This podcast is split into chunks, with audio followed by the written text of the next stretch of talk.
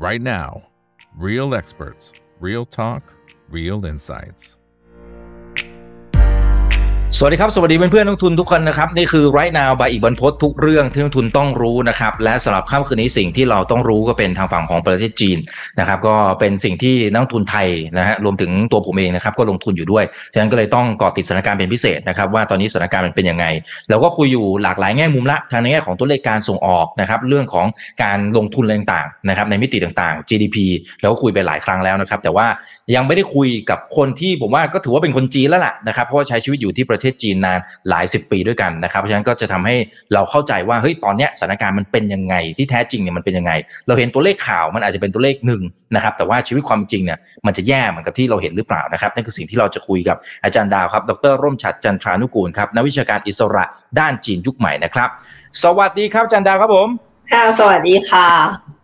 ครับอ่าคนไหนที่เข้ามาแล้วก็ฝากกดไลค์กดแชร์ทุกช่องทางนะครับ Facebook YouTube Twitter Clubhouse ห้องโอเวอร์ไลน์แชทแล้วก็ TikTok ด้วยนะครับ วันนี้ก็เป็นโอกาสที่ดีที่ได้เรียนเชิญอาจารย์ดาวเข้ามาอัปเดตกันแบบสดๆเลยนะครับ เพราะว่า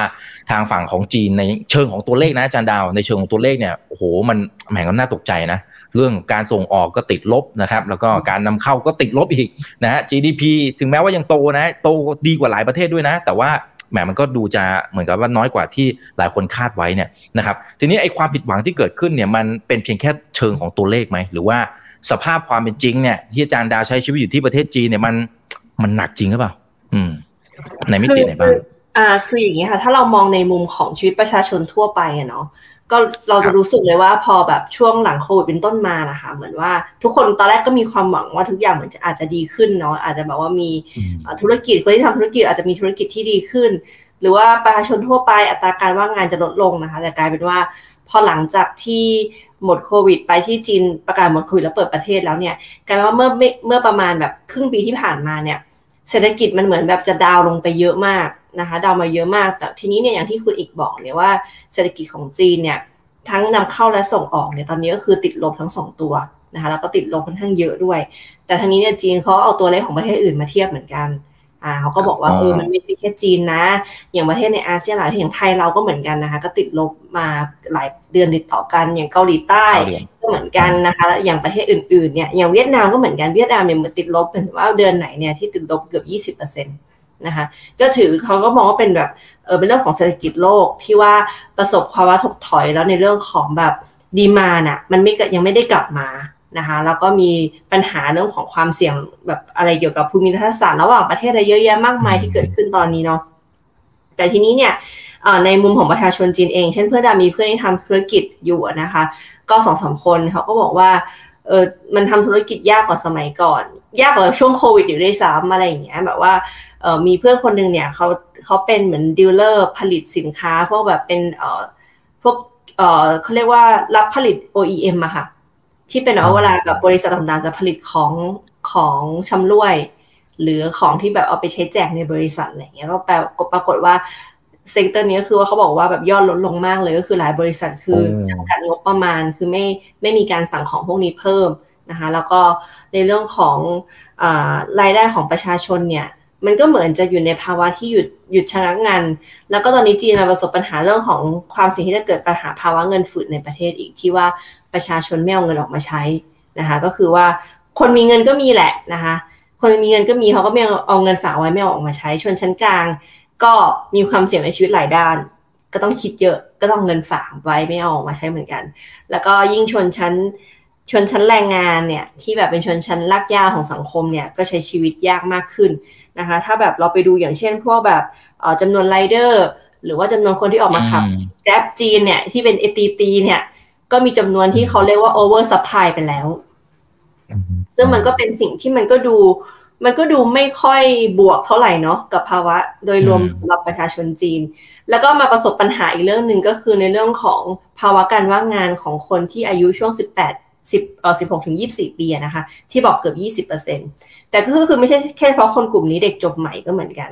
เด็กจบใหม่ก็อายุประมัน22 23เนี้ยก็หางานยากขึ้น เพราะว่าอย่างที่มหาวิทยาลัยเนี่ยเอ่อก็มีได้ยินมาเหมือนกันว่าเด็กหลายคนเนี่ยก่อนหน้าเนี้ย ก่อนจบเนี่ยจะมีบริษัทออฟเฟอร์มาแล้ว ก็คือได้งานทำแล้วก่อนเรียนจบปี4แต่ตอนนี้นี่แบบหลายคนก็คือเรียนจบไปแล้วยังหางานทำไม่ได้ หรืออะไรเงี้ยค่ะ แล้วก็ความแข่งขันรุนแรงขึ้นในประเทศจีนก็ก็มันก็มีคงอยู่อะเนาะแล้วมันก็ยิ่งแข่งขันรุนแรงขึ้นไปอีกอะไรเงี้ยค่ะ ตลาดเด็กจบใหม่ก็ต้องมาแข่งกับคนที่ตกงานอีกก่อนหน้านี้ที่เขามาหางานทำซึ่งเอาง่ายๆว่าตอนนี้ภาวะโดยรวมของของของจีนเนี่ย คือประชาชนเขาก็ไม่ได้ เขาก็ยังไม่ได้เชื่อมั่นในเศรษฐกิจ แล้วก็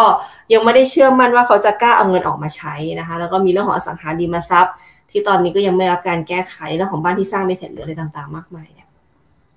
อืมอืมครับ โอ้นะ ฟังดูก็โดนโดนหลายดอกอาจจะโดนมีหลายเด้งอยู่เหมือนกันนะครับ เอ๊ะแต่แต่ไอไอความคาดหวังที่หลังจากที่อ่าเปิดประเทศนู่นนี่นั่นทุก คนก็บอกว่าเอ้ยมันมันน่าจะเป็นความหวังของเศรษฐกิจโลกอะนะแล้วก็น่าจะทำให้กิจการทางเศรษฐกิจของจีนมันน่าจะเฟื่องฟู เพราะทุกคนมันเหมือนอัดอั้นเหมือนกับหลายประเทศที่ที่ที่เป็นหรือรวมถึงประเทศไทยด้วยนะครับอาจารย์ดาวที่อ่าพอเปิดประเทศหรืออะไรปั๊บโอ้โหเนี่ยทุกคนก็ออกมาจับจ่ายใช้สอย เอ๊ะมันมันเป็นเพราะอะไรทำไมทางฝั่งของจีนมันอาจจะไม่ได้เห็นภาพลักษณะแบบนั้นนะคือคนยังคนยังกลัว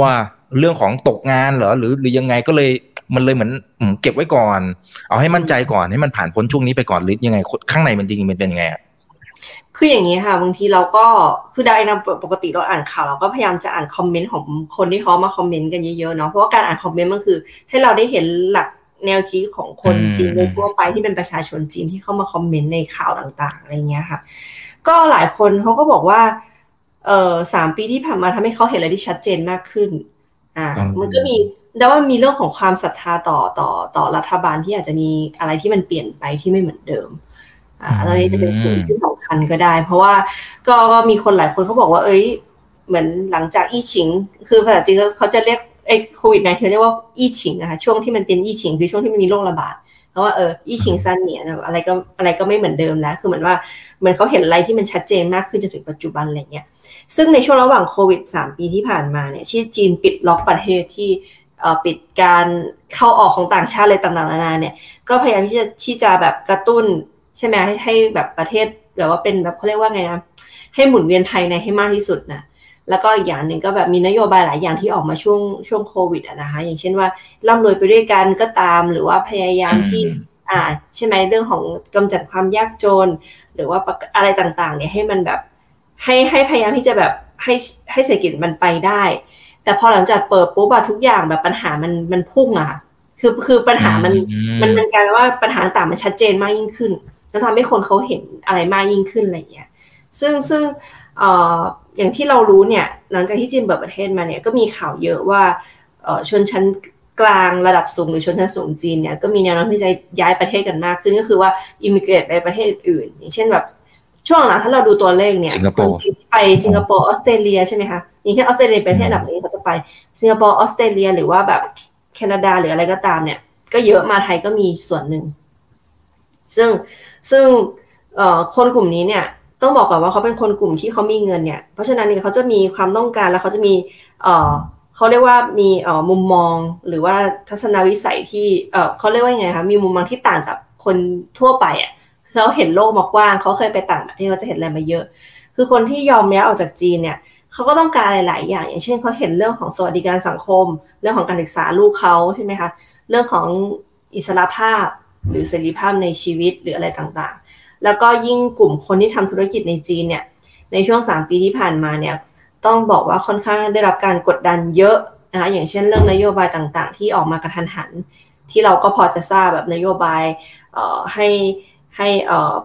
ให้กลุ่มคนรวยเนี่ยให้แบบมาทำ CSR เยอะๆ หรืออะไรต่างๆเนี่ยเรื่องของแจ็คหมาที่โดนปรับเงินแล้วเขาก็ออกไปอยู่ญี่ปุ่น ตอนนี้ก็กลับมาใหม่อีกรอบนึงก็เหมือนว่าจะเรียกความเชื่อมั่นกลับมาอะไรเงี้ยค่ะ ซึ่งซึ่งสิ่งต่างๆ เนี้มันมันเป็นสิ่งที่มันเป็นเหมือนแบบเหมือนเป็นฉากต่อฉากอะแล้วคนเขามองดูอยู่อะไรเงี้ย ซึ่งก็ต้องบอกว่าคนจีนยุคใหม่เขาก็เป็นความมีความเป็น globalization เขาก็เห็นอะไรข้างนอกด้วย คือเขาไม่ใช่แบบว่าออกไปนอกประเทศไม่ได้ใช่ไหมคะ คือกลุ่มคนที่แบบเป็นเจนที่แบบอายุช่วง 30เนี่ยอายุกลุ่มคนอายุที่ยี่สิบสาสิบปีเนี่ยเป็นกลุ่มที่ออกไปเรียนต่างประเทศมากที่สุด แล้วก็จะเห็นอะไรต่างประเทศเยอะมากแล้วก็จะเห็นอะไรในประเทศตัวเอง เพราะฉะนั้นมันก็จะมีมันก็จะมีข้อเปรียบเทียบหรือว่าอะไรต่างๆ ที่ที่ที่เราอาจจะที่เราจะพอนึกออกนะคะ แล้วก็อีกอย่างหนึ่งก็คือตอนที่ก่อนเปิดประเทศเนี่ยที่บอกว่ามีการเดินชุมนุมกันเรียกร้องการเปิดประเทศเนี่ยก็เป็นเพราะเห็นเห็นว่าส่วนก็เห็นบอกว่าส่วนใหญ่เป็นเพราะไอ้นั่นค่ะเป็นเพราะบอลโลกช่วงนั้น ทำให้คนอ๋อที่คนไม่ใส่หน้ากากกันเลยใช่ไหมแล้วก็ประเทศจีนยังแบบว่าล็อกดาวน์อยู่แล้วคนก็แบบว่าเฮ้ยทำไมเราถึงแบบต้องมาล็อกดาวน์ทั้งที่แบบเอ้ยเขาดูบอลโลกกันเขาแบบ ไม่มีใครใส่หน้ากากแล้วคนแบบแออัดมากอะไรอย่างเงี้ยค่ะมันก็มันก็เห็นภาพอะไรอย่างนั้น ซึ่ง ซึ่งคิดว่าความศรัทธาหรือความเชื่อมั่นเนี่ย มันมันลดน้อยลงเยอะมาก อืมครับอะแล้วอย่างที่มันมีข่าวว่าคนรุ่นใหม่หลาย ๆ คนอะคนที่ตกงานแหละนะครับ ก็ดูจะไม่ค่อยพอใจทางฝั่งของรัฐบาลเนี่ย อันนี้มันมีข้อเท็จจริงแค่ไหนฮะหรือมันเป็นแค่ฝั่งของตะวันตกที่ให้ข่าวลักษณะแบบนี้ คือคิดว่าตะวันตกอาจจะดูจากออในโซเชียลจีนที่เขามีการแบบคอมเมนต์กัน แล้วก็เอามารวบรวมแล้วก็วิเคราะห์ แต่ก็คือถ้าดูแนวโน้มเนี่ย เราก็จะบอกได้ว่า ปัจจุบันคนจีนรุ่นใหม่เขาไม่ได้ฟังรัฐบาลเหมือนคนรุ่นก่อนๆเนี่ยอ่าอ่าต้องบอกอย่างนี้ดีกว่า คือคือเราไม่บอกว่าเขาแอนตี้หรืออะไรเนาะแต่หมายถึงว่าสิ่งที่รัฐบาลพูดมา ถ้าเป็นคนยุคก่อนเนี่ยเขาฟังแล้วเขาเชื่อร้อยเปอร์เซ็นแต่ว่าพอมาคนยุคใหม่เขาจะมีการแบบเห มือนมาคิดก่อนตั้นะงคำถามนิดนึงจะเชื่ออาจจะตั้งคำถามแล้วจะเชื่อหรือไม่เชื่อ ไม่เชื่อก็เขาก็ไม่เชื่อเขาก็เอาไงเขาก็ไม่เชื่ออยู่วันอย่างค่ำอะไรเงี้ย ซึ่งซึ่งมันก็เป็นอะไรที่มันเป็นแบบสิ่งที่ท้าทายต่อรัฐบาลจีนเหมือนกันเนาะสำหรับการเอ่อควบคุมเขาเรียกว่าแนวแนวคิดหรือว่าอะไรของกระแสสังคมในปัจจุบันเนี้ยค่ะในประเทศจีน อืม อ๋อส่วนใหญ่มันจะเป็นในมุมไหนครับ ที่เขาอาจจะเริ่มตั้งคำถามอะฮะคือพวกมาตรการที่เอามาใช้เหรอหรือว่า หรือว่าในเชิงของเศรษฐกิจที่มันอาจจะไม่ดีด้วยไหมฮะ มันอ๋อหมายถึงว่ามันชะลอลงมา คนตกงานมันก็เลยรู้สึกเหมือนกับเอ้ยอะไรเนี่ยมันมันเป็นในมุมนี้ด้วยไหมฮะหรือมิติไหนอะครับ อ่า มันจะมีมุมที่แบบว่าเอ่อรัฐบาลจีนที่ผ่านมากระตุ้นเศรษฐกิจด้วยการเอาเงินลงทุนให้กับให้กับการก่อสร้างอืมโครงสร้างพื้นฐานต่างๆ นะคะ หรือว่าการก่อสร้างอะไรก็ตามที่ใหญ่ ๆ แล้วใช้เงินเยอะๆอะรัฐบาลจีนก็เชื่อว่าเป็นการลงทุนแล้วจะสร้าง GDP สร้างงานแล้วเอาเงินลงไปสู่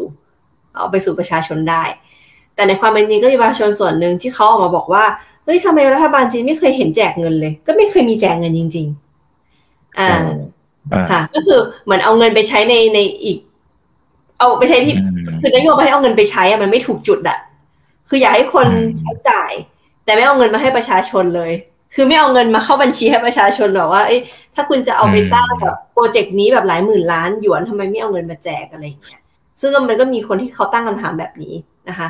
มันก็เป็นเหมือนแบบก็เป็นเขาเอ้ยประเทศอื่นเขาก็ยังมีแจกเงินเลยนะอะไรเงี้ย ก็ยังแบบมีคนที่แบบเอามาเอาเอามาเอาแบบเอาข้อมูลจากต่างประเทศเข้ามา ก็มีเหมือนกันนะคะ ซึ่งต้องบอกก่อนว่ารัฐบาลจีนไม่เคยแจกเงิน แล้วก็ สร้างอย่างเดียว แล้วก็อีกอันหนึงก็คือในเรื่องของการกระตุ้นกระตุ้นการใช้จ่ายเขาจะแจกเป็นคูปองออนไลน์อะค่ะ แต่ไม่ใช่ว่าทุกคนจะได้คือเราต้องไปแย่งกันอีก อย่างเช่นว่า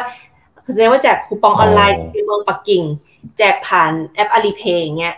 เราก็ต้องนั่งจ้องแล้วจะแจกเมื่อไหร่กี่เอ่อตอนกี่โมงแล้วเหมือนต้องแย่งกันนะคะแย่งกันแล้วเพื่อเอาไอ้ไอ้คูปองเนี้ยไปใช้จ่ายได้หรืออะไรต่าง ๆ เนี่ย ซึ่งซึ่งก็จะเป็นลักษณะอย่างนั้นมาตลอดนะคะ แล้วก็บางคนก็บอกว่าอืมเอ้ย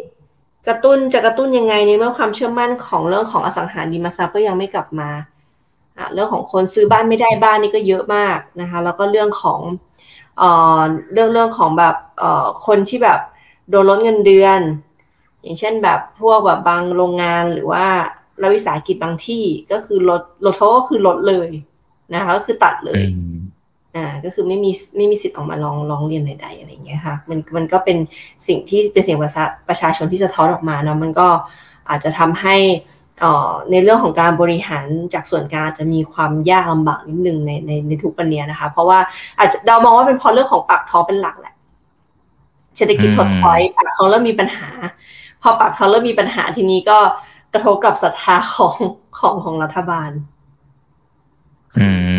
ครับตอนเอ๊ะเศรษฐกิจการที่ไม่มีคนรุ่นใครใหม่เนี่ย อ่าค่ะครับ ครับอาจารย์ดาว ที่ที่เขามีข่าวมาบอกว่าตกงานกันยี่สิบยี่ห้าเปอร์เซ็นเนี่ยนะครับไอ้ตรงนี้มันมันเกิดจากสาเหตุอะไรนะครับ แล้วรัฐบาลจีนเขาเขาเริ่มมีส่งซิกอะไรหรือยังว่าจะแก้ไข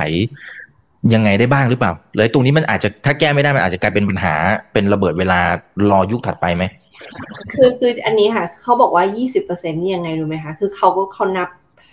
คือเขานับแบบว่าอย่างนี้ค่ะกรมสถิติของเขาเขาบอกว่า สมมติถ้าคุณมีงานทำหนึ่งชั่วโมงในหนึ่งสัปดาห์ก็ถือว่ามีงานทำอืมคือแสดงว่าตัวเลขจริงๆ อาจจะเยอะกว่านี้ อ่าโอ้เราคิดว่าตักอ๋ออัอัตราการว่างงานนะคะ แต่ทีนี้เนี่ยเราก็ต้องกลับไปดูว่าตอนเนี้ย คนรุ่นใหม่จีนเนี่ย ที่เขาว่างงานเนี่ย มันก็มีหลายสาเหตุนะคะหนึ่งก็คือ อาจจะตกงานไม่หางานทำต่อกลับไปอยู่บ้าน หรือว่ากลับไปเป็นที่บอกว่าที่มีกระแสเทรนด์ที่แบบว่าเป็นลูกอะไรนะคะ ลูกแบบว่ากลับไปอยู่กับพ่อแม่ แล้วก็รับเงินเดือนจากพ่อแม่แล้วมาเลี้ยงดูพ่อแม่อะไรเงี้ยเหมือนว่าเป็นลูกเต็มเวลา เป็นเป็นอืมใช่อ่าใช่ลูกใช่ไหมคะเป็นลูกครับเต็มเวลา แล้วก็มีบางส่วนก็คือกลับไปอยู่บ้านต่างจังหวัด แล้วก็เอ่ออาจจะไปทำอะไรของตัวเองทำเกษตรหรืออะไรเงี้ยหรือว่าอะไรต่างๆ หรือว่าอยู่เฉยๆก็มีนะคะ หรือว่าคนที่ไม่ไม่ได้ถูก คือยังไงบางคนเขาอาจจะทำงานแต่ว่าเขาไม่ได้ถูกแบบว่า เอ่อเข้ามาในระบบ อาจจะทำงานแต่ว่ามันแบบคือเขาไม่ได้อยู่ในระบบของสวัสดิการสังคมหรืออะไรต่างๆนานาตรงนี้มันก็มีมันก็มีอยู่เยอะนะคะแต่ต้องบอกก่อนว่าเออเราดูคือดาวเนี่ยอยู่ในมหาวิทยาลัยก็จะเห็นว่าเด็กมหาลัยรุ่นใหม่เนี่ยเขาหางานยากกันยากขึ้นจริงๆนะยากขึ้นจริง ๆ แล้วก็อีกส่วนหนึ่งก็คือเรียนจบแล้วจะต้องเรียนต่อเอกต่อโทต่อเอก ในระหว่างที่ยังไม่มีงาน ก็เยอะ คือเหมือนเรียนไปก่อน เรียนไปก่อนแล้วเดี๋ยวเอ้ยไม่แน่เดี๋ยวอีกสองปีอาจจะดีขึ้นแล้วก็เรียนต่อโทอีกสองปีอะไรอย่างเงี้ยค่ะ ก็มีแบบนั้นเหมือนกัน แต่ว่าก็คือหลักๆเลยเนี่ยก็คือว่าเศรษฐกิจจีนเนี่ยเพราะว่าการจ้างงานก็น้อยลงด้วยนะคะ โดยเฉพาะในเรื่องของในโรงงานต่างๆเนี่ยบางทีตอนนี้เขาก็แบบลดกำลังการผลิตนะคะมัน oversupply ในประเทศหลายอย่าง อย่างเช่น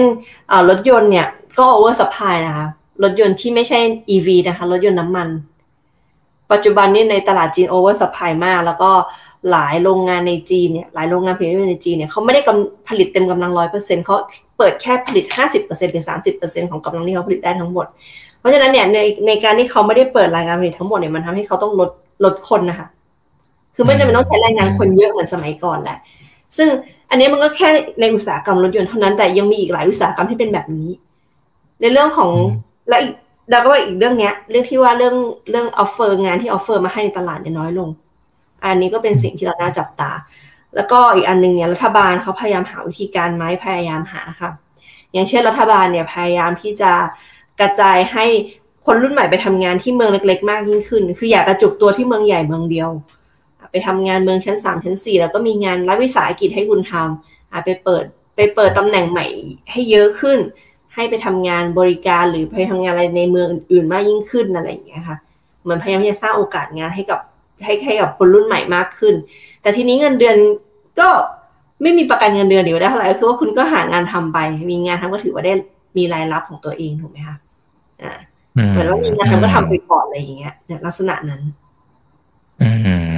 ครับครับอ่าโอเคนะครับ อันนี้จะได้จะได้เห็นภาพนะครับ ว่าเป็นยังไงกันนะฮะโอเคโอ้โหคำถามเข้ามาคอมเมนต์เข้ามาเยอะเลยนะครับ สวัสดีเพื่อนๆนักลงทุนทุกคนนะครับหนึ่งพันสองร้อยท่านนะฮะยังไงกดไลค์กดแชร์กันด้วยนะครับ คุณชายนะฮะบอกว่าความนิยมในการทำเด็กหลอดแก้วในจีนเนี่ยตอนนี้เป็นยังไงบ้าง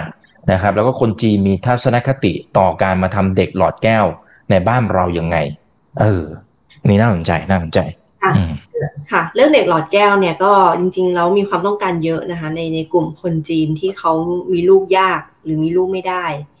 ก็เอ่อจริงๆแล้วเนี่ยดามีเพื่อนคนหนึ่งที่เขาทำธุรกิจนี้ แต่เขาทำไปรัสเซียไม่ได้ทำมาที่เมืองไทยโอ้เพราะว่าเขาครับเขาเขาเรียนจบที่รัสเซียนะคะ เขาก็บอกว่าเอ่อมีความต้องการมากตั้งแต่ก่อนโควิดนะอ่าก็เป็นไปทำเด็กหลอดแก้วแล้วก็บางทีอาจจะมีแบบเรื่องของการอุ้มบุญเข้ามา แต่ว่าทีนี้เนี่ยเรื่องของการอุ้มบุญมันคือผิดกฎหมายในประเทศ รัสเซียเหมือนกันเขาก็ยังมีมีมีรีควายมีความต้องการต้องการทำอยู่สำหรับประเทศไทยเองก็มีการมีการทำตรงนี้ค่อนข้างเยอะ แต่ส่วนใหญ่ที่เท่าที่เห็นเนี่ยเป็นเอเจนต์จีนค่อนข้างเยอะนะคะเอเจนต์ที่เป็นคนจีน คือเอาคนจีนอะจากแผ่นดินใหญ่เนี่ยไปที่เมืองไทยแล้วไปทำเด็กหลอดแก้ว แล้วก็เห็นว่าแถวรัชดาก็มีหลายโรงพยาบาลที่คนจีนไปเปิด เพื่อรับเรื่องทำเด็กหลอดแก้วโดยเฉพาะ แต่ทั้งนี้ทั้งนั้นเนี่ยในเรื่องของความเชื่อมั่น ของคนจีนเนี่ยที่มองประเทศไทยนะ ปัจจุบันเนี่ย คือจีนหลอกจีนอะเยอะอะค่ะอืมคือคุณยัเข้างใจไงไหมฮะคือ คือเอ่อเหมือนจีนเทาที่ไทยอะ จีนทำธุรกิจอ๋ออะไรอย่างนี้ไทยเยอะ แล้วก็จีนหลอกจีนหมายถึงว่า คนจีนที่ไปทำธุรกิจที่ไทยแล้วหลอกคนจีนไปอะค่ะ แล้วคนจีนที่ไปอืมแล้วไปโดนธุรกิจคนจีนที่เมืองไทยหลอกเนี่ยเขาก็เข็ดไงอ๋อ แล้วมันก็เกิดในเรื่องของคอมเมนต์ในด้านลบขึ้นมาอะไรอย่างเงี้ยค่ะ แต่ว่าทั้งนี้ทั้งนั้นก็คือก็ยังมีความต้องการที่เยอะอยู่ แล้วก็เป็นตลาดที่ใหญ่นะคะเรื่องของการทำเด็กหลอดแก้วราะว่าไทยเราก็มีความเชี่ยวชาญในด้านการแพทย์พวกนี้อยู่ค่ะ ก็ถ้าหากว่าคิดว่าถ้าหากว่าแบบเรามีอะไรที่มันเป็นระบบมากกว่านี้ค่ะ เรื่องของการสร้างความเชื่อมั่นหรือว่าเป็นเป็นเป็นระบบที่ที่แบบเอ่อที่ชัดเจนอะที่มันไม่แบบ เอ่อคือตอนนี้มันเหมือนว่าแต่ละเอเจนต์ก็ไม่เหมือนกันใช่ไหมคะแต่ละโรงพยาบาลแต่ละอะไรเงี้ยมันไม่มีระบบที่มันชัดเจนอย่างเงี้ยก็อาจจะมีความเอ่อเขาเรียกว่าความไม่น่าเชื่อถืออาจจะเยอะอยู่อ่าเพราะว่าก็มีที่ดาวบอกไปว่ามีเอเจนต์จีนทำอยู่เยอะ แล้วก็ไปทำชื่อเสียไว้เยอะ แล้วเขาก็มองว่าเป็นแบบที่ไทยไม่โอเคอะไรเงี้ยมันเสียเพราะเอเจนซี่เพราะคนกลางที่เป็นคนจีน อืม ครับโอ้โหครับโอเคอ่าแต่อีกนัยยะจริงๆ มันก็อาจจะมีโอกาสอยู่เนาะนะครับ โอเคอ่ามีอยู่หลายท่านถามเกี่ยวกับอสังหานะครับโอ้โหถามอสังหาบอกว่าตอนนี้เนี่ยเป็นยังไงบ้าง เห็นมีข่าวพินัทชำระหนี่ Country Garden โอเคอืมค่ะที่การเดนกี้เพิ่งคุยกับคุณอีกหลังไหมค์อืมอสังหาตอนนี้ยังไม่โอเคค่ะ แล้วก็ยอดการขายของอสังหาทั่วประเทศจีนที่ผ่านมาแต่ว่าที่ผ่านมาเห็นว่าลบประมาณ 20%นะคะแล้วก็อัตราการสร้างใหม่ การเอาที่ดินของบริษัทอสังหาก็ลดลงไปเยอะมาก แล้วก็มีหลายบริษัทอสังหาอาจจะล้มลงไปอีกเพิ่มอีกนะคะ อย่างเช่น Country Garden นี่ก็เป็นหนึ่งอีกหนึ่งบริษัทใหญ่ที่เป็นน้องๆเอเวอร์แกนละกันนะจริงๆเขาก็สูสีกันแหละ ทั้งสองบริษัทเนี่ยนะคะ ก็ผิดนัดชำระหนี้แล้วนะคะ แล้วก็ดูว่าต่อไปเนี่ยเกิดอะไรขึ้น ตอนนี้ข่าวในจีนเนี่ยเราไม่แน่ใจว่าเขาพยายามที่จะปิดอยู่หรือเปล่า แต่ทีเนี้ยข่าวที่ไต้หวันก็เริ่มออกมาแล้วฮ่องกงก็เริ่มออกมาแล้ว ว่าตอนนี้เนี่ยซีอของเอเวอร์แกเนี่ยคุณหยางที่เป็นผู้หญิงเนี่ยเขาเริ่มโอนทรัพย์สินออกไปนอกประเทศจีนแล้วอืมอะอันนี้มันก็เป็นสิ่งที่แบบน่ากลัวเหมือนกัน เพราะว่าเออเห็นเห็นบอกว่าเออบริษัทเนี้ยค่ะเอ่อคันที่การ์เด้นเนี่ย ปีเนี้ยเขาต้องมอบห้องทั้งหมดเจ็ดหมื่นห้อง เจ็ดหมื่นหลังอืมต้องมอบบ้านเจ็ดหมื่นหลังให้กับประชาชนนะคะทีนี้ต้องดูว่าเขาจะมอบได้ทั้งหมดหรือเปล่าด้วย เพราะว่าตอนนี้ในจีนยังมีปัญหาเรื่องของเออบ้านที่สร้างไม่เสร็จอยู่เยอะมากนะคะแล้วก็มีคอน FLICT ระหว่างผู้ซื้อกับธนาคารอีก เพราะว่าสำหรับผู้ซื้อที่กู้เงินซื้อ ผู้ซื้อที่กู้เงินซื้อบ้านเนี่ยเขายังไม่ได้บ้านเนี่ย กลุ่มเนี้ยเขาก็จะแบบไม่ไม่จ่ายธนาคาร คือคือผิดนัดชำระธนาคารเหมือนกันในเมื่อแบบ ฉันไม่ได้บ้านนี่ ฉันก็ไม่ผ่อนธนาคารต่อ ทีนี้มันก็แบบมันเป็นปัญหาลูกโซ่อะค่ะ บริษัทอสังหาจะล้มแล้วแล้วก็ธนาคารก็ไม่ได้เงินจากเงินผ่อนบ้านอีกอะไรเงี้ย มันก็เป็นปัญหาเยอะมาก แล้วก็รัฐบาลจีนตอนนี้ก็ยังไม่มีวี่แววว่าจะแก้ปัญหาอะไรได้อย่างชัดเจนมากนะอย่างเช่นแบบ ก็มีเพื่อนที่ซื้อบ้านแล้วไม่ได้บ้านอยู่ที่มณฑลเหอเป่ยอะค่ะโอ้ก็ต่อสู้มาสองปีแล้วทุกวันนี้ก็ยังไม่ไม่มีอะไรคืบหน้า นะคะก็ก็ก็ยังล้างอยู่อย่างนั้น แล้วก็เงินก็เอาคืนมาไม่ได้อ่าคือจ่ายไปแล้ว แต่เขาไม่สร้างหรือสร้างไม่เสร็จอะไรอย่างเงี้ยเหรอครับบ้านไม่เสร็จค่ะจ่ายไปแล้วค่ะจ่ายแล้วบ้านสร้างไม่เสร็จ แล้วก็เออเขาก็เริ่มแบบเห็นแล้วเห็นว่าโครงการนั้นนะมีอยู่หลายหมื่นหลังนะคะเป็นเป็นเป็นอือฮึแบบอ่าเป็นโครงการใหญ่ค่ะก็สร้างไม่เสร็จ เพราะฉะนั้นนี่ก็มีจำนวนประชากรที่น่าจะหลายแสนหรือถึงหลักล้านคนที่ประสบ มีที่ที่ประสบผลกระทบเรื่องของอสังหาอยู่ แล้วตอนนี้คนจีนเองไม่มีศรัทธาในการซื้อบ้านแล้วค่ะ ทุกวันแต่ก่อนเนี้ยคือคือมัน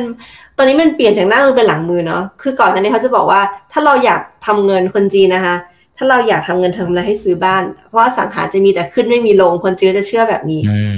แต่ทุกวันนี้เขาพูดว่าไงรู้ไหมคะเพราะว่า ถ้าเธออยากสิ้นเนื้อประดาประดาตัวเธอก็ซื้อบ้านสิ โอ้โอ้โห เออโอ้โหคือคือตายแบบละใช่คือถ้าอืมหากว่าแบบอยากสิ้นเนื้อประดาประดาตัวก็ซื้อบ้าน เออ มีวิธีเนี้ยที่จะแบบอืมทำให้เงินเราหมดได้อะไรอย่างเงี้ยค่ะ ซึ่งซึ่งตอนนี้ทัศนคติของคนจีนเปลี่ยนไปมากเลยเกี่ยวกับเรื่องของการซื้อบ้าน คือจะกระตุ้นยังไงเขาก็ไม่ซื้อแล้วอะตอนเนี้ยนะคะ ในเรื่องของอืมในเรื่องของแบบคือปัญหาเก่ายังจัดการไม่เสร็จอะเราจะมาให้กระตุ้นให้คนประชาชนมาซื้อบ้านหลังใหม่ เขาก็ต้องแบบชะลอไว้ก่อนอะใช่ไหมคะ อ่า ตอนนี้ราคาบ้านมือสองก็ลง แล้วคนที่มีบ้านอยู่ในมือเยอะๆเนี่ย พวกที่แบบซื้อไว้ก่อนหน้าเนี้ยที่ว่าเก่งกำไรอะค่ะ ก็เริ่มที่จะทยอยปล่อยขายแบบเทขายลดราคา มันก็ทำให้ราคามันลงไปอีก อืมซึ่งความเสี่ยงก็ยังเยอะมากอยู่ค่ะครับครับ อ่า โอเค คุณอืมชาญเนี่ยตั้งคำถามน่าสนใจนะ เขาบอกตัวเลขรายได้ของอาลีบาบาเนี่ย จริงๆมันเริ่มเริ่มมาผลประกอบการดีนะครับเอ่อสะท้อนการฟื้นตัวของเศรษฐกิจได้หรือไม่นะแนวโน้มธุรกิจท่องเที่ยวในประเทศตอนนี้เป็นอย่างไรอืมเออคืออาลีบาบาเนี่ยเขาก็เป็นธุรกิจที่ที่เป็นแบบอันดับหนึ่งนะกับ Tencent ไป่ตู้อะไรอย่างนี้นะคะ ในจริงก็เป็นอันดับหนึ่งอยู่แล้ว แล้วอาลีบาบาตอนหลังเนี่ยเขาไม่ทำแค่ในเรื่องของของเอ่อ online shopping อย่างเดียว อ่าเขามาทำเรื่องของ cloud computing เรื่อง AI ค่อนข้างเยอะด้วยนะคะ ในเรื่องของระบบ AI ต่างๆ เนี่ยตอนนี้อาลีบาบาก็ถือว่าทำได้ดี อยู่ในอันดับต้นๆ ของจีนเหมือนกัน แล้วก็เรื่องของ Alipay เขาก็ยังพัฒนาอยู่นะคะถึงแม้ว่าจะไม่ได้ขึ้นตลาดหุ้นในตอนนู้นเนาะตอนนี้ก็ถ้าเรามองในมุมของออการฟื้นตัวของเราต้องดูรายบริษัทอะค่ะไม่ใช่ว่าทุกบริษัทจะดีหมด อย่างเช่นบริษัทไอทีอย่างที่แบบ Tencent Alibaba เขาเหมือนเป็นยักษ์ใหญ่อยู่แล้วเนาะการพัฒนาเนี่ยเขาก็แบบ ตามตามการพัฒนาของเทคโนโลยี แล้วก็การใช้งานของคนในเมื่อคนในประเทศจีนก็ยังพันสี่ล้านคนอยู่ก็ยังเยอะอยู่ใช่ไหมคะแล้วก็ในเรื่องของการท่องเที่ยวในประเทศจีนเองตอนนี้ก็ถือว่ากระเตื้อนอะกระเตื้องขึ้น เพราะว่าออการเคลื่อนย้ายของประชากรนะคะไม่ถูกจำกัดเหมือนสมัยก่อนแหละคนก็ยังแบบไปเที่ยวไปไหนมาไหนได้ แล้วก็ช่วงที่ผ่านมา ก็คนก็ไปเที่ยวนอกเมืองกันเยอะนะคะ ในวันหยุดยาวที่ผ่านมาเนี่ยเอ่อช่วงวันแรงงานนะที่ผ่านมา แล้วก็การใช้จ่ายของประชาชนมันก็กลับมา แต่มันยังไม่มากพอ แล้วคนก็เริ่มเที่ยวประหยัดมากขึ้น อันนี้ก็เป็นเทรนด์ใหม่ที่เราก็น่าจับตาอ่าเพราะว่าคนอย่างคนจีนรุ่นใหม่ที่มาไทยเนี่ยค่ะยุคหลังๆเนี่ยเขาจะเน้นเที่ยวแบบเขาเรียกว่าเที่ยวไฟแลบอืมคือมาเร็วจ่ายน้อยแล้วกลับอ๋ออืมคือมาเร็วจ่ายน้อยเขาเขาเขาเขามาเที่ยวแบบฉลาดมากขึ้นเนี่ยนะใช้รู้จักใช้เงินมากขึ้นเขาไม่ช็อปแหลกเหมือนสอ๋อมัยก่อน ในจีนก็เป็นอย่างนั้นเหมือนกัน อย่างในจีนอย่างนี้ตะกี้เพิ่งดูคลิปหนึ่งเขาบอกว่าเขาไปเที่ยวที่ไวไห่นะคะ ไปเที่ยวที่ไวไห่แต่ปรากฏว่าไอจุดที่จอดรถเวลาเข้าห้องน้ำอะค่ะ จุดพักรถอะกลายว่าตรงนั้นกลายเป็นที่พักรถแล้วก็คนเอามาม่ามานั่งกินกัน ถ้าเป็นสมัยก่อนมันจะไม่มีภาพแบบนั้นคือสมัยก่อนอืมเขาก็ไปกินข้าวในฟู้ดคอร์ทอะไรของสถานเติมน้ำมันหรืออะไรอย่างเงี้ยนะคะ แต่กลายเป็นว่ามีภาพแบบคนออกมานั่งกิน มาม่ากันจุดในที่จุดพักพักรถอะไรอย่างเงี้ย ซึ่งมันก็เป็นสิ่งเป็นเป็นสิ่งสะท้อนอย่างหนึ่งว่าเออคนจีนใช้เงินระมัดระวังมากขึ้น ไม่ใช่ว่าไม่ใช่ว่าเขาไม่มีเงินนะคะเขามีเงินแต่เขาใช้เงินใช้เงินประหยัดมากขึ้นอ๋อคแล้วรับก็วันรายงานที่ผ่านมาก็เห็นว่ายอดการใช้จ่ายเงินต่อคนลดลงนะคะ ถึงแม้ว่าจำนวนคนที่ออกไปเที่ยวเยอะ เยอะขึ้นหลังโควิดนะ แต่ว่าอัตราเฉลี่ยของการใช้จ่ายของของคนนะคะต่อคนน่ะน้อยลง อื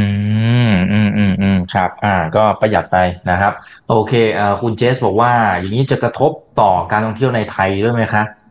นะหมายถึงคนจีนที่จะมาเที่ยวในบ้านเราอะเที่ยวน้อยลงหมายถึงจำนวนเงินอะไรเงี้ยฮะ อือืมมคือคือต้องบอกว่าท่องเที่ยวไทย อะ ก็ยังเป็นยังเป็นเหมือนสวรรค์การท่องเที่ยวของคนทั่วโลกอยู่อะนะคะ แต่ว่าคนคนจีนเองที่มาไทยเห็นว่ายังไม่ถึงเป้าของพททนะคะ ที่ที่ผ่านที่ครึ่งใช่ปีแรกที่ผ่านมานะคะ ยังไม่ถึงเป้า อาจจะมีหลายปัจจัยหนึ่งก็คือเรื่องของออการออกวีซ่าที่อาจจะที่ไทยเราที่บอกว่าเคร่งครัดมากขึ้นนะเพราะว่าไทยเรามีเรื่องของการระแวดระวังในเรื่องของจีนผิดกฎหมายที่จะเข้ามาอะไรเงี้ยนะคะก็มีการคัดกรองคนมากขึ้นบอกกันดีกว่า แล้วก็อีกเรื่องหนึ่งก็คือในเรื่องของอไฟบินระหว่างประเทศที่หลังโควิด มันก็อาจจะยังไม่กลับมาร้อยเปอร์เซ็นแล้วก็เรื่องของอราคาตั๋วเครื่องบินที่ยังไม่ได้ถูกลงซะทีเดียวนะคะ แล้วก็ประเด็นที่สามก็คือเรื่องของความปลอดภัยในการท่องเที่ยว เพราะว่าเอ่อเท่าที่เราเห็นข่าวในประเทศจีนเนี่ยที่อาเซียนเนี่ยอย่างเช่นแบบพม่าไทยกัมพูชาเนี่ย มีข่าวอาชญากรรมเยอะมากเลยที่คนจีนเขาเห็น โดยเฉพาะแบบความปลอดภัยของนักท่องเที่ยวที่มาที่มาไทยนะคะเรื่องของอะไรที่แบบคนคนนักท่องเที่ยวจีนมาไทยแล้วถูกแบบเอ่อเขาเรียกว่าอะไรถูกคิดแนบถูกเอ่อจับตัวไปเรียกค่าไทย หรือว่าแบบที่มีข่าวกระแสก่อนหน้านี้เรื่องของแบบโดนตัดไตโดนตัดอวัยวะอะไรเงี้ย ซึ่งมันเป็นแบบกระแสในติ๊กต็อกของจีนอะเต่ายินนะฮะแล้วมันก็กลายเป็นแบบเป็นข่าวดังไปทั่วประเทศแล้วก็คนจีนก็กลัวว่าไม่มาไทยไม่เอาไม่ไปไม่ไปอะไรอย่างเงี้ย มันก็กลายว่าเอ้ทุกคนก็กลัวไม่กล้าไปไทย ซึ่งตรงนี้มันก็เป็นเหมือนแบบภาพแรกษณ์ของการท่องเที่ยวไทยเนาะว่า เรื่องของ security ของนักท่องเที่ยวอะไรอย่างเงี้ยค่ะ คิดว่าตอนนี้ก็ยังไม่ค่อยกลับมาเท่าไหร่ คือคนจีนก็ยังมองว่าไทยเราอันตรายอยู่ ที่ที่เห็นที่เห็นในโซเชียลอะนะคะอืมอ๋อครับโอ้โหวันนี้อันนี้เรื่องใหญ่ต้องรีบแก้นะครับอืมโอเคเอ่อทีนี้นะฮะนี่คุณแทรดนะฮะเขาบอกว่าน้ำท่วมที่ปักกิ่งหนักไหมครับเออดูจากภาพข่าวมันใช้ได้นะจานดาวเห็นแล้วน่ากลัวเหมือนกันเนาะคือคือน้ำมันจริงๆมันเป็นยังไงมันไหลไปมณฑลรอบๆหมดเลยค่ะเฮอเป่ยอะท่วมหนักมากอ่าคือคือปักกิ่งอ๋อเนี่ยค่ะปักกิ่งเนี่ยท่วมที่เอ่อเขตไหโหล เขตไหโหลเนี่ยมันจะอยู่ที่วงแหวนรอบห้ารอบหกของเมืองปักกิ่งค่ะ คือไม่ได้เป็นในเมือง ถ้าเป็นในเมืองอะเมืองชั้นในอะค่ะ มันยังโอเคอยู่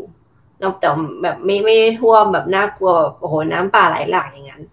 แล้วก็ในวันนั้นเนี่ย ที่วันที่ฝนตกหนักเนี่ย ส่วนใหญ่ก็ให้ work from home ในปักกิ่งอะนะคะ คือว่าให้ให้บริษัทหรือให้หน่วยงานเนี่ยอ่าให้ work from home คือไม่ให้คนออกจากบ้าน อ่าซึ่งเป็นแบบการป้องกันการรับมือน้ำท่วมกระทันหันนะคะอ่า แต่ว่าทีนี้เนี่ยต้องบอกว่าปักกิ่งแทบไม่ได้รับผลกระทบอะไรหรอกค่ะ แต่เป็นหนังที่เมืองเหอเป่ยคือโดยเฉพาะเมืองทางตอนใต้ของปักกิ่งอะค่ะ ที่ว่าหนักแบบโอ้โห ประชาชนออกจากบ้านไม่ได้กันเลย แล้วว่าพอน้ำลดไปนี่วัว อะไรหมูอะไรมาตายกันเต็มเลยนะคะ แบบสัตว์อะไรแบบอืมเน่าๆอะไรเงี้ยแบบว่าเป็นบ้านบางหลังนี่แบบถูกตัดขาดแล้วน้ำมันไหลแบบไหลเข้าตลอดอะไรอย่างเงี้ยค่ะ แล้วทีนี้มันก็มีคนผู้มีผู้เสียชีวิตและผู้สูญหาย แต่ทีนี้เนี่ยในปักกิ่งเนี่ยก็คืออย่างที่เขารายงานมันก็อยู่ในวงแหวนรอบรอบหกรอบหกเป็นต้นไปที่ว่ามีได้รับผลกระทบเยอะนะคะที่ที่มีผู้เสียชีวิตอะไรเงี้ยแต่ทีนี้เนี่ยตัวเลขยังไม่ได้เห็นตัวเลขว่ามณฑลเหอเหอเหอเปิดมีอยู่เท่าไหร่ ที่เสียชีวิตหรือสูญหาย ครับโอเคเอ่อเผื่อแป๊บเดียวนี้เราคุยกันประมาณ 30 กว่านาทีแล้วนะครับ เดี๋ยวอาจจะอีกสักหนึ่งถึงสองคำถามแล้วกันนะครับเห็นคนพิมพ์เข้ามาเรื่อยๆเลยนะฮะเอ่อคุณรัศมีเลิศไม่รู้ออกเสียงถูกหรือเปล่านะครับ บอกว่าเด็กนักเรียนเนี่ยมาเรียนที่ไทยเยอะขึ้นเห็นภาพชัดเลยนะอยากรบกวนวิเคราะห์การแข่งขันด้านการศึกษาหน่อยนะครับ อ่าอาจจะอาจจะเป็นสองส่วนก็ได้ครับ ทั้งในจีนมันยังเข้มข้นเหมือนก่อนหน้านี้ไหมนะครับ แล้วตอนเนี้ยเริ่มเห็นบางส่วนแหละนะครับ ที่มาเรียนอินเตอร์ในบ้านเราเนี่ย อันนี้ก็เริ่มเห็นละนะครับเอ่อต้องบอกก่อนว่าเป็นที่นักเรียนจีนมาเรียนไทยกันเยอะเนี่ยอาจจะเป็นเพราะว่าไทยเราเนี่ยเริ่มมีการตีตลาดนักเรียนจีนมากขึ้นนะคะเราเห็นได้จากหลายมหาวิทยาลัยในเมืองไทยเนี่ยก็มีความต้องการในการรับนักนักเรียนต่างประเทศเข้ามาเรียนมากขึ้น อาจจะเป็นเพราะว่าเออนักเรียนไทยน้อยลงด้วย นะคะแล้วก็นักเรียนต่างอาจจะเปิดโปรแกรม international มากขึ้น แล้วก็หลายมหาลัยอย่างเช่นตอนนี้จุฬาธรรมศาสตร์ก็มีสนใจรับนักเรียนจีนมาเรียนมากขึ้นนะคะแล้วก็มหาลัยที่แบบคนจีนไปเรียนเยอะๆเลยอย่างเช่น ธุรกิจบัณฑิตอ่าอย่างเช่นมหาวิทยาลัยเกิกเนี้ยซึ่งมหาลัยอืมพวกนี้เนี่ยเขามีการทำการตลาดที่เป็นขั้นเป็นตอนหมายถึงว่าเขามีการทำการตลาดในจีนนะคะที่เยอะมากนะคะทั้งการร่วมมือกับมหาลัยจีนเองในการรับเด็กเข้ามา หรือการทำการประสาประชาสัมพันธ์ต่างๆเนี่ยก็ทำให้คนจีนเนี่ยมาเรียนไทยมากขึ้น เพราะว่าในเรื่องของการมาเรียน international ในประเทศไทย ถือว่ายังมีต้นทุนที่ถูกอยู่นะคะถ้าเทียบกับไปเรียนที่ประเทศฝั่งอเมริกา หรือออสเตรเลียหรือนิวซีแลนด์แล้วก็อีกอย่างหนึ่งเนี่ยเขามองว่าไทยเราเนี่ยมาเรียนไทยก็ friendly มากกว่าปลอดภัยกว่าไปอเมริกา เพราะว่ามีข่าวมาบ่อยๆว่าคนจีนที่อเมริกันเนี่ยถูกทำร้ายหรือว่าแบบมีการแบบ โจมตีแบบคนที่เป็นมาจากเอเชียอะไรเงี้ยจีนเขาก็จะกลัวจริงๆ คนจีนเนี่ยกลัวเรื่องแบบ security มากๆนะคะอ่าเขาก็จะมาเรียนเมืองไทยแล้วก็มองว่าไอ้ยไทยเรานอกจากการระดับการศึกษาโอเค แล้วโรงเรียนดีแล้วเอ่อการใช้ชีวิตก็โอเค อาหารก็อร่อยค่าของชีพก็ไม่แพงมากเขาก็เลยมากัน อ่า มันก็มันก็เป็นเรื่องของที่แบบเออมันเป็นเหมือนแบบข้อเด่นที่เรามีอยู่มันดึงดูดเขาได้ อะไรอย่างเงี้ยค่ะ อ๋อครับพูดพูดถึงความขัดแย้งเมื่อกี้อาจจะเป็นในในระดับเนี่ยคนที่อาจจะเหยียดผิวอะไร อันนี้วันนี้เราเริ่มเห็นเทรนด์นะครับ แต่ว่าตอนนี้มันจะเริ่มเห็นในระดับ ประเทศนะครับ ที่มันเริ่มดูเหมือนจะหนักหน่วงมากขึ้น คนจีนรู้สึกอย่างนั้นด้วยไหมว่าว่าเหมือนกับคนอเมริกันถ้าพูดตรงๆคือคนอเมริกันบางส่วนนะครับ ก็อาจจะไม่ได้ชอบคนจีนสักเท่าไหร่ในในเชิงอาจจะเป็นการเมืองแล้วมันส่งผลต่อทัศนคตินะครับ ตอนนี้คนจีนมองคนอเมริกันอะไรยังไง มันมันขัดแย้งเหมือน เหมือนกับที่เราเห็นทางฝั่งตะวันตกไหมฮะจีนเองก็แน่นอนค่ะเพราะว่าอย่างที่เรารู้เนี่ยรัฐบาลคุมสื่อนะรัฐบาลคุมสื่อเพราะฉะนั้นเนี่ยสิ่งที่รัฐบาลจะสื่อกับประชาชนก็คือ ทุกสิ่งทุกอย่างก็คือประชาชนก็เชื่อในแนวทางนั้น ซึ่งก็เอ่อที่ที่ดูข่าวทุกวันก็จะอย่างกระทรวงต่างประเทศจีนก็ยังว่าสหรัฐอยู่ทุกวันนะคะ แล้วก็แล้วเรื่องของแบบข่าวด้านลบเกี่ยวกับเรื่องของที่อเมริกันไม่ชอบคนจีนเนี่ยมันก็มีในจีนเยอะ แล้วก็อย่างหนึ่งในเรื่องของแบบจีนเองเขาก็มีความภาคภูมิใจในในความเป็นจีนเขาก็จะบอกว่าเขาก็ไม่เห็นจะต้องไปง้ออเมริกันเลยนี่อ่าเขาก็มีความแบบอยู่ได้ของเขา อะไรเงี้ย แล้วเขาก็เลยยิ่งใหญ่ขึ้นมาอะไรเงี้ยค่ะ แต่ว่าความขัดแย้งก็เป็นก็เยอะอยู่นะคะคนจีนบางคนก็ไม่ชอบอเมริกาเลยไม่ชอบทั้งอเมริกาญี่ปุ่นแล้วก็ประเทศที่เป็นพันธมิตรอะเกาหลีใต้อะไรเงี้ยเขาก็ไม่ชอบนะเกาหลีใต้ญี่ปุ่น อเมริกา หรือว่าอะไรที่แบบมีคอน FLICT กับจีนเขาจะไม่ชอบเพราะก็จะไม่ชอบหมด อืม อืมอืมครับ โอเคเอ่อคุณเป่าคุณเป่านะฮะบอกว่า เห็นว่าเกิดเพราะว่าเงินฝืดเนี่ย พวกราคาอาหารค่าใช้จ่ายมันมันถูกลงจริงไหมฮะ ก็ไม่ได้ถูกแต่ว่าทรงตัวค่ะทรงตัวทรงตัว คือหมายถึงว่า ถ้าหลายประเทศที่ว่าเงินเฟ้อเยอะเนี่ย ค่าครองชีพเขาก็จะขึ้นเยอะไงอย่างเช่นแบบก๋วยเตี๋ยวชามนึงอย่างเงี้ย ทุกวันนี้ก็ยังราคาเดิมนะคะ แล้วก็การซื้ออาหารในซูเปอร์มาร์เก็ตอะไรก็ยังไม่ได้ขึ้นราคาอะไรก็ยังเหมือนเดิมอยู่ค่ะ แค่ว่าตอนนี้เนี่ยอัตราการใช้จ่ายของประชาชนจีนรัฐบาลจีนไม่พอใจ คือยังไม่มากพอ เขาต้องการให้ประชาชนจีนใช้เงินมากกว่านี้ อืมอืมครับ อ่า โอเคนะครับ สุดท้ายแล้วกันนะครับ คือคนพิมพ์เข้ามาเยอะจริง ๆ แต่เราคุยกันเกินเวลามาหน่อยหนึ่งละนะครับ เอ่อคุณชายนะ คุณชายก็บอกว่าถ้าจะไปดูทางฝั่งจีนในสินค้าไทยตัวไหนที่น่าจะขายดี น่าจะทำตลาดได้ว่างั้นเถอะนะครับ ต้องต้องรู้ต้องรู้เป็นประเภทประเภทไหนค่ะ เพราะว่าสินค้าไทยที่ปัจจุบันนี้เข้ามาขายจีนเถอะจะเป็นหมวดพวกอาหารเยอะนะคะ อาหารเครื่องดื่มที่เห็นแล้วก็พวกหมอนยางพาราข้าวของเครื่องใช้ ก็จะวนๆอยู่ประมาณอย่างเงี้ยค่ะ แล้วก็ยาดมยาหม่องอะไรอย่างเงี้ยค่ะ ที่ที่ที่มีการขายเยอะ แต่ทีเนี้ย ถ้าเราจะเอาของมาขายจริงเราควรที่จะมองแบบ สินค้าที่มันมาแบบมาแข่งในตลาดแบบบูโอเชียนไม่ใช่มาเลดโอเชียนเนาะเพราะว่าอย่างมีสินค้าที่เราพูดไปมันคือเลดโอเชียนแล้วอะ่ะคนเอามาขายเยอะมากแล้วนะคะ ก็เราก็ต้องแบบมาเปิดตลาดแล้วอีกอย่างหนึ่งการที่แบบว่าเราต้องมาดูแบบแต่ละเมืองของจีนด้วยว่าเออเขาเรียกว่าความนิยมของแต่ละเมืองเขาไม่เหมือนกันของของแบบผู้ใช้สินค้าความนิยมของแต่ละเมืองต่างกันเยอะมากเลย เราต้องการเจาะที่ไหนอะไรอย่างเงี้ยค่ะ เราก็ต้องมาดูด้วย อ่าแต่ทีนี้เนี่ยถ้าเป็นเรื่องของสินค้าสปาอะไรก็ดูโอเคนะคะ อะไรที่มันความมีความเป็นไทยค่อนข้างเยอะก็ได้อยู่ค่ะ แต่ทีนี้เราก็ต้องแบบต้องต้องต้องต้องแบบมาลองเอาสินค้าเราอาจจะต้องแบบมาลองทำตลาดหมายถึงว่ามาลองทำวิเคราะห์หมายถึงว่าเอามาให้คนจีนทดลองใช้แล้วก็แบบfeedback อะไรเงี้ยเราจะพอรู้แนวทางว่าสินค้าของเราโอเคหรือเปล่า อ่าครับโอเคอ่าแล้วครับ ก็คุยกันพอสมควรแล้วนะครับ ก็จะเห็นนะครับภาพรวมของจีนในมิติที่ผมว่าอาจารย์ดาวก็ถือว่าเป็นคนจีนแล้วแหละนะครับเพราะอยู่ที่นั่นนานแล้วก็รู้นะฮะตื้นลึกหนาบางนะครับเพราะฉะนั้นเข้าใจทั้งหมดเลยนะครับเดี๋ยวโอกาสหน้าก็จะเรียนเชิญเข้ามาคุยกันอีกนะครับ คุณทัมมี่นะครับ บอกว่าอาจารย์ดาวน่ารักจังเลยนะครับนี่แล้วก็ส่งหน้าส่งหน้าเขินนะนะโอเคนะครับ แล้วก็อีกท่านหนึ่งนะครับ บอกว่าอยากให้จันดาวกลับมาสอนที่เมืองไทยนะฮะมีแผนไหมจันดาว มีแผนไหมปกติมีลูกมาสัมนาที่เมืองไทยอยู่บ้างค่ะมีอ่าครับครับเรื่องจริงๆโอเคอ่าครับผมก็ก็จะเข้ามาแลกเปลี่ยนให้ความรู้ดีๆกับพวกเรานะครับ แล้วเดี๋ยวโอกาสหน้าถ้ามันมีประเด็นอะไรนะครับ ก็เรียนเชิญมาแน่นอนนะครับ วันนี้ขอบคุณมากครับจันดาวครับผม ขอบคุณค่ะคุณอีก ขอบคุณท่านครับก็ขอบคุณ 1,600 ท่านนะครับที่อยู่ค่ำคืนนี้ด้วยนะ ยังไงฝากกดไลค์กดแชร์ทุกช่องทางด้วยนะครับอ่า Facebook YouTube อย่าลืมไป Subscribe กันด้วย TikTok ด้วยนะครับครั้งหน้าเป็นเรื่องไหนรอติดตามนี่คือไรนาบอีกบนพดทุกเรื่องที่นักทุนต้องรู้ครับ สวัสดีครับ